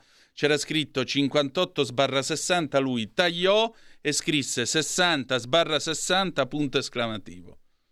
E se ne andò. allora, ricordiamo che ci sta, a chi ci sta ascoltando che alla nostra epoca il massimo dei voti era 60, adesso invece il minimo dei voti è 60 e il massimo è 100. Ecco, ok? Ecco. Perché prima che... Perché io sono l'ultima generazione, no, la generazione, le generazioni sono state solo due, quella di mia madre e quella mia, quindi anche di Elena. E nel 1969 mia madre iniziò con la prima maturità sperimentale, quella con i voti in sessantesimi e due sole materie, che poi in realtà erano quattro. Nel 1998 fummo l'ultima infornata E tra l'altro io ricordo quel lontano dicembre 97 quando arrivò il professore di matematica e disse anche per quest'anno vanno graziato, farete la maturità all'antica. E lì scoppiò un boato, eh, smettetela! E dal fondo una mia compagna disse: Ti sarebbe piaciuto, figlio di mm, farci all'uncinetto? Perché in un liceo classico, figuratevi se, quale poteva essere la reazione. Perché temevamo tutti l'introduzione della nuova maturità con tutte le materie, che poi invece è stata rifilata nel 1999 a quelli che in realtà sono nati nel 1980. Dice perché proprio tu nel 98 invece hai fatto la vecchia? Perché io ho fatto la primina. Ah, alleluia. Un pianto disperato sulle scale della scuola elementare quando si portarono via i miei amici dall'asilo su alla prima Venne giù la maestra, mi consolò, mi portò in classe. I primi giorni vide che io stavo attento e disse ai miei: Perché non gli fate fare a sto punto la primina? Per quel pianto no, io ho evitato la. Sì, sì, per quel pianto io ho evitato la maturità nel 1999, quella con tutte le materie e i centesimi. E la borsa della al- ESSO coi crediti. Comunque sappiamo che al- i ragazzi quest'anno si, si avvicineranno, i ragazzi di quinta si avvicineranno agli esami di Stato, adesso si chiamano esami di Stato, non si chiamano Sì. più esami di maturità, e, esami di Stato e quindi li seguiremo nei- nel, nel processo che, nelle varie informazioni che ci verranno date dal Ministero, insomma le materie che usciranno e soprattutto la grande incognita di quest'anno dopo tre anni di maturità eh, pandemiche è ci sarà la seconda prova nazionale oppure come lo scorso anno la prova, la seconda prova, cioè quella delle materie di indirizzo, sarà una prova fatta dalle scuole? Ecco, questa è la, la domanda che ci tormenterà da qua a diciamo più o meno eh, febbraio o marzo, Sì. perché questa è, grande, è la grande, eh, diciamo, eh, già la richiesta de- del- delle- dei ragazzi, anche in un'intervista fatta al ministro Varditara da Repubblica, gli è stata fatta questa domanda e lui ha detto ci sto lavorando. Quindi stiamo a aspettare che cosa, che cosa, cosa aspetterà a questi, a questi ragazzi. Insomma, io sinceramente sulla seconda prova tornerei alla versione di latino e alla versione di greco, non a Eh. quell'insieme misto che viene fatto adesso. Ecco, tu- sarei un po' più tradizionale. ecco, Che poi, che poi, già che ci siamo, questi qui sono i figli del lockdown del 2020, Esatto. che hanno cominciato il triennio finale della scuola media superiore eh, proprio con eh, la pandemia, hanno studiato da casa, eccetera, eccetera. C'è un'altra cosa che è bello ricordare di quando si facevano le prove appunto di greco, quest'anno è uscito greco, quest'anno è uscito latino e così via che mh, a seconda del periodo storico anche il pezzo che veniva eh, proposto agli studenti rispecchiava il momento storico che il paese stesse vivendo. Per esempio, la maturità del 78, se non sbaglio, uscì una roba sempre, se non sbaglio, perché ora non mi ricordo l'anno preciso, di Tucidide che parlava della concordia nello Stato, piena epoca di terrorismo. L'anno in cui l'ho fatta io, che c'era il governo Prodi tremebondo e di lì a poco sarebbe anche caduto, c'era un'altra roba sulla, sulla dignità dello Stato. Che poi una parte traducemmo tutti in un modo, l'altra parte tradusse in un altro. Io, fortunato come sempre, ero in quella che prese 8 anziché 9.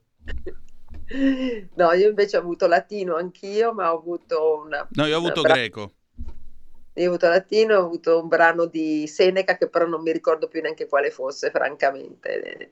E, e quindi, boh, non me lo ricordo proprio. Io mi ricordo del, del tema, che c'era una frase di Einstein e poi il resto proprio mi è, mi è completamente sfuggito dalla mente, è passato troppo tempo. Ma no, Elena, ma perché non, non c'è più questo amore per il tema? Qualcuno dice che sia parlare No, a vuoto. A me invece fare i temi è servito, serve, No.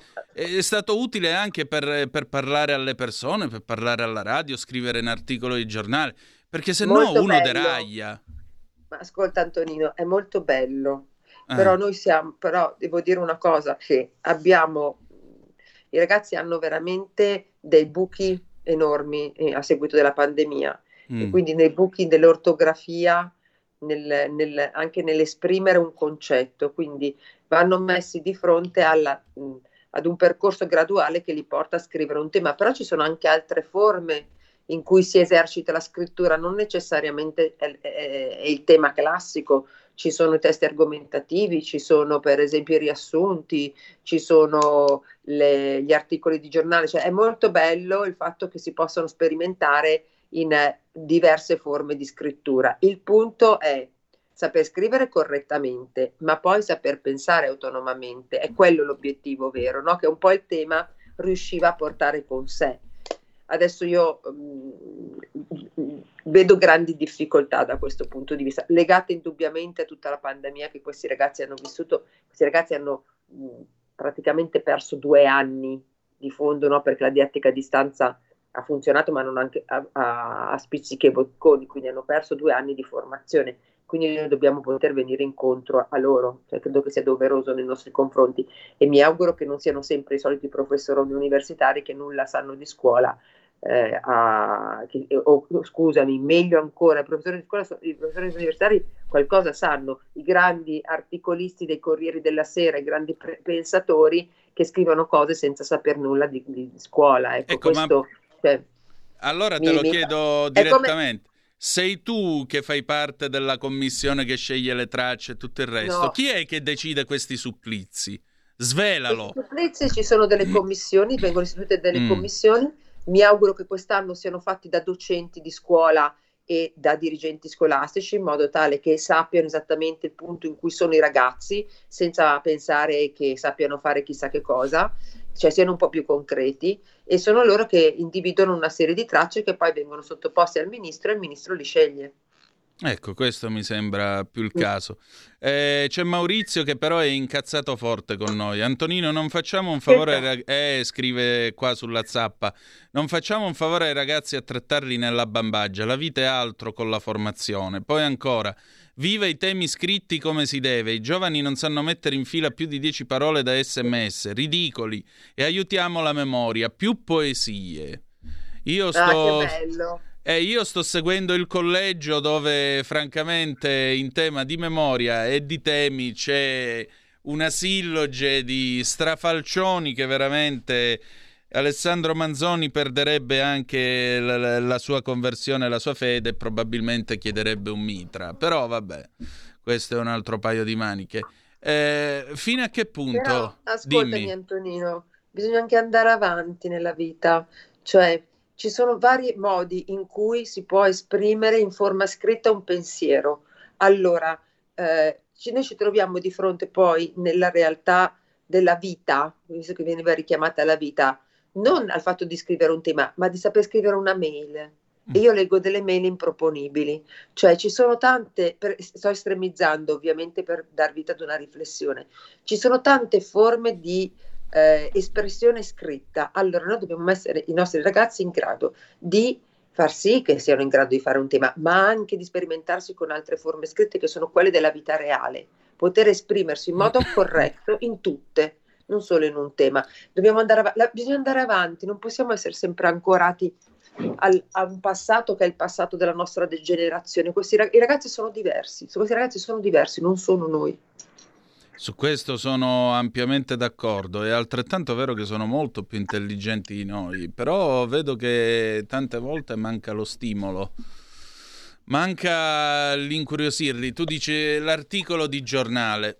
Benissimo. Eh, io veramente mh, verrei a fare, eh, a fare le... Dovrebbero venire i giornalisti nelle scuole a raccontare com'è che si scrive un articolo di giornale, perché prendere una persona che per cinque anni ha fatto solo dei temi e poi gli si dice, beh, adesso puoi scrivere un articolo di giornale. Come si scrive un articolo di giornale? La regola delle 5 W, il ritmo. Perché queste cose si imparano a bottega, non le impari nella scuola di giornalismo. Per esempio, una delle cose che io ho imparato, che ci insegnò eh, Angelo Maria Perrino, il mio direttore ad affariitaliani.it, e lo saluto perché io ho cominciato con l'elettronico, ho cominciato con l'online. Quando la gente guardava io gli dicevo scrive in un giornale online, a internet cadeva il silenzio più imbarazzato perché non sapevano minimamente che cosa fossero, lui raccontava per esempio che per darsi il ritmo negli anni 70, al tempo delle macchine per scrivere, i giornalisti pestavano il piede per terra in tempo in quattro quarti. 1, 2, 3, 4. 1, 2, 3, 4. Se tu scrivi dandoti questo tempo, che è il tempo dei pezzi della disco music, tra l'altro, già che ci siamo, visto che parliamo di anni 70, allora tu hai un testo che riesce a scorrere in senso giornalistico. Spiegaglielo a uno che per quattro anni ha fatto con la penna biro a farsi venire un callo tanto come è venuto a me a scrivere Alessandro Manzoni, Tucidide, Foscolo e poi arriva lì, ta, scrivimi un articolo di giornale, fallo. No, bisogna, è chiaro, bisogna fare tutti i diversi tipi di testo, mica lo puoi fare all'ultimo momento. Eh, la sfida è anche per voi, voglio dire. Certo, assolutamente, non è che puoi farlo all'ultimo anno di, di corso, devi farlo nel corso del tempo, no? Cioè, le varie, comunque eh, far conoscere le varie forme di comunicazione, perché le forme di comunicazione sono diverse, hanno degli stili diversi, dei ritmi diversi e anche comunicano uh, in, mo- in modo differente. Insomma, un conto è scrivere un articolo di giornale eh, in tot battute un conto scrivere un saggio breve, che è, un'altra, che è, un'altra, cosa. Però la necessità che sperimentino delle forme diverse, ecco questo sì. Eh, forse anche il nostro ascoltatore non sa che ci sono dei ragazzi che non sono neanche in grado di comprendere il significato di un testo, cioè leggono un testo e non lo capiscono.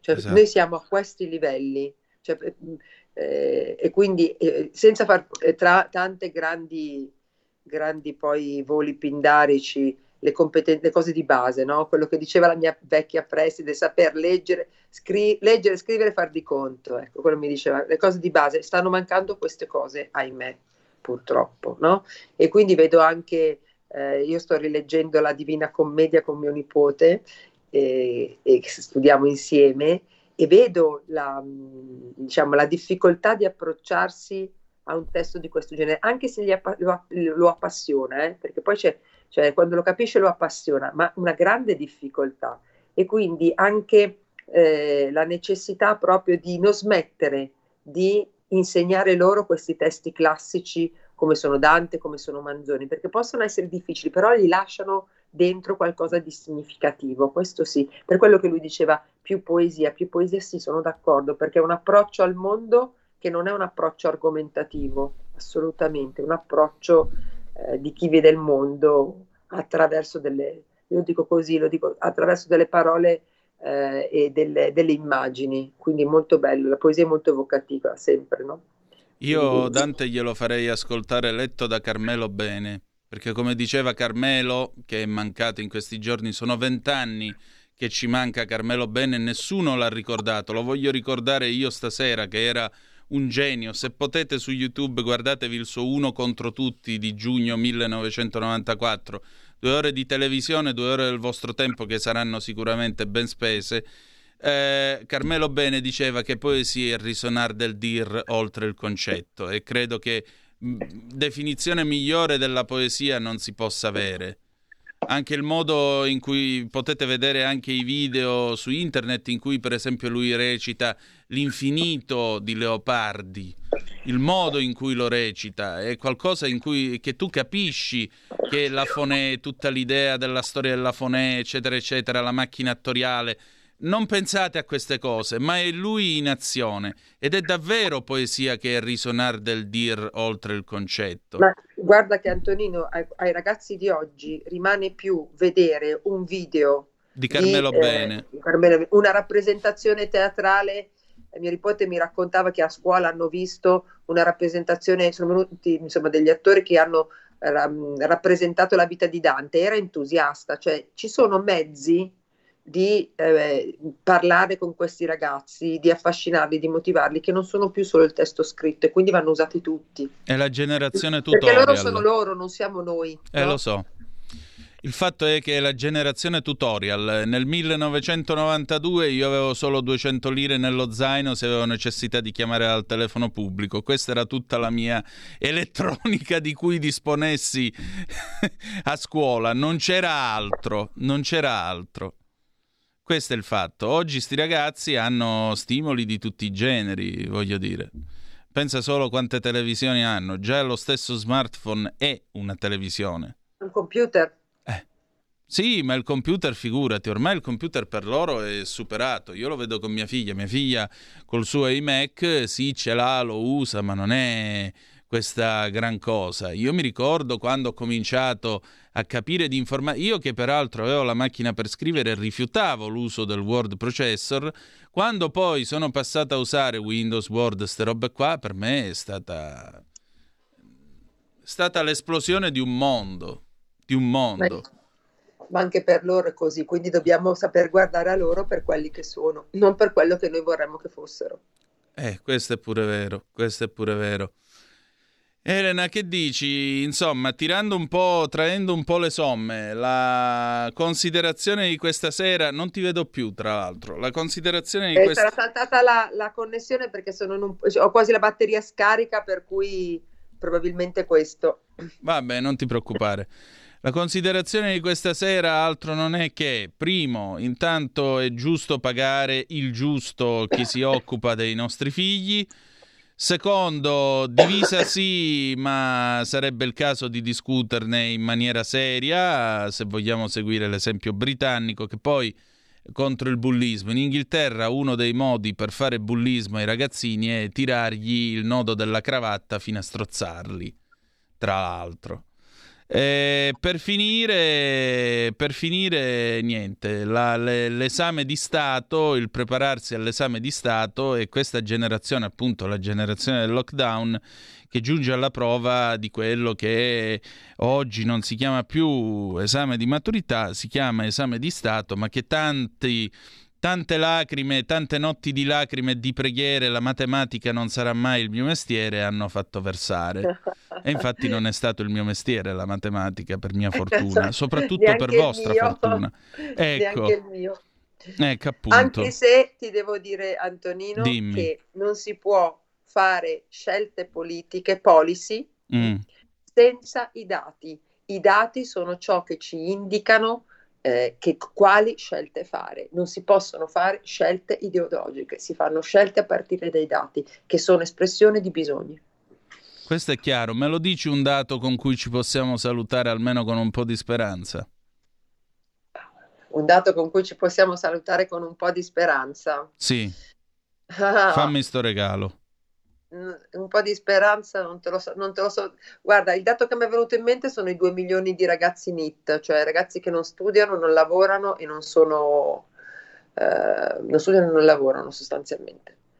A che ora Quindi parte il dato- primo treno dell'Unitalsi, scusa, dopo una notizia del genere? Perché ci portiamo direttamente il ministro Valditara a Lourdes. Cioè, facciamo Questo- veramente, perché eh, due milioni di NIT è una sconfitta per la scuola. Questa è una realtà, è uno dei paesi che ha più alto tasso di NIT all'interno dell'Europa, l'Italia. E andiamo molto male. Andiamo Esatto. molto male. Esattamente, quindi questa è, un grande, è, una grande, è una grande sfida che noi abbiamo davanti. Questa è, è la sfida più principale che credo che questo paese abbia davanti per i prossimi cinque anni. Vabbè, ma noi non siamo gente che si arrende o che ha paura delle sfide, per cui so che saremo in grado di affrontarla e di fare la nostra parte, che è anche questo in fondo scuola, di vita, ma sempre scuola è. O no? Certo, assolutamente. Elena, grazie come sempre. Buona serata a tutti e Grazie a te. a prestissimo. Ciao Molto Antonino, ciao a tutti volentieri. ascoltatori. Grazie, ciao ciao. Avete ascoltato Tutti in classe.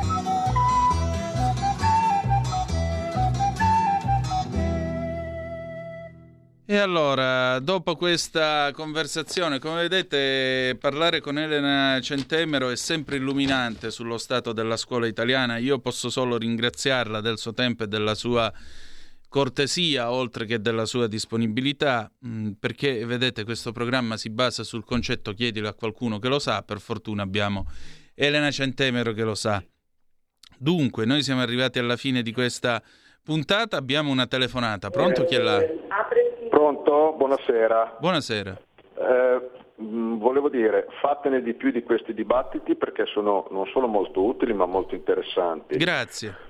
E mh, magari anche con più interlocutori, magari anche eh, dei giorni tipo venerdì, non dico sabato perché vi dovete anche voi riposare, ma eh, il venerdì sera che in tv, ma anche gli altri giorni non c'è niente di interessante, sarebbe interessante avere le serate a disposizione per interloquire anche con i vostri ospiti. Eh, saluto la professoressa che non è più in linea, avete detto delle cose molto interessanti, eh, molto mh, di, di, di, sostanza. Mi permetto di dire, mh, io mi sono diplomato uh, ragioniere nell'83 mm. e ho visto poi, avendo uh, dei compagni di classe che si sono laureati in economia e commercio, che poi uh, un paio sono andati a insegnare a loro volta nello stesso istituto eh, e parlandone così con loro alle classiche cene di classe quando si fanno ogni anno eh, le rimpatriate, eh, mi dicevano appunto che loro notavano uno scivolamento, un degrado, ma non solo nella classe docente, ma anche eh, nel, nel, modo di gestire gli istituti e le scuole e le classi. Eh, quello che eh, è secondo me eh, brutto da vedere è, mh, come dicevate voi, magari non con le stesse parole, però la sciatteria che c'è oggigiorno da parte, eh, mi dispiace dirlo, delle famiglie nel non, eh, non solo non insegnare, ma eh, nel dare ai mh, propri ragazzi eh, mano libera su quello che sono il tipo di contegno, di decenza, di decoro, cosa che si nota anche nella società Mm, dico subito, un certo tipo di abbigliamento che oltretutto viene imposto per un marketing da parte delle ditte tessili, di ditte di brand, delle ditte di abbigliamento, mm, che si può vedere ad esempio addirittura d'estate nelle spiagge o eh, nelle città d'arte, mm, io abito in una città d'arte importante, eh, oppure anche in giro la sera per eh, centri cittadini o posti di villeggiatura, ecco, quegli abbigliamenti che sono trasandati eh, così proprio da, da, cialtrone, dove si gira anche la sera in locali di un certo tipo, eh, dove si può andare tutti tranquillamente, ma si arriva con le infradito, eh, i pinocchietti, i pantaloncini mezza gamba che sono orribili per, da vedere a, a, a un uomo di una certa età, ma anche giovane, questo eh, implica proprio che non c'è più quel rispetto e quel eh, um, insegnamento al di là delle divise scolastiche che sembrano una cosa, qualcuno direbbe fascista, ok? Allora nell'83, negli anni 80 si andava a scuola vestiti come ci, si voleva, però ci si andava vestiti puliti, lavati, stirati, con decoro, decenza e dignità. E quindi questo va insegnato soprattutto ai ragazzi, ma soprattutto direi a questo punto anche alle famiglie, perché sono loro che non danno più quelle dritte, quelle direttive ai ragazzi, soprattutto non danno più l'esempio. Vi ringrazio, buona serata. Io e le mie 245 cravatte la ringraziamo e condividiamo in pieno il suo pensiero. Punto, c'è altro da aggiungere. Detto ciò, eh, ci si può vestire come meglio si crede, l'importante è mantenere un minimo di decenza, un minimo di eleganza, che come dice Giorgio Armani, l'eleganza consiste nel farsi ricordare, ovviamente in positivo. Noi chiudiamo qua, chiudiamo con una bella canzone di Rod Stewart del 75, Sailing. Ci ritroviamo domani alle 18.05 trattabili sulle magiche, magiche, magiche onde di Radio Libertà. Grazie per essere stati con noi e soprattutto ricordate che malgrado tutto, the best is yet to come, il meglio deve ancora venire. Vi ha parlato Antonino Danna. Buonasera.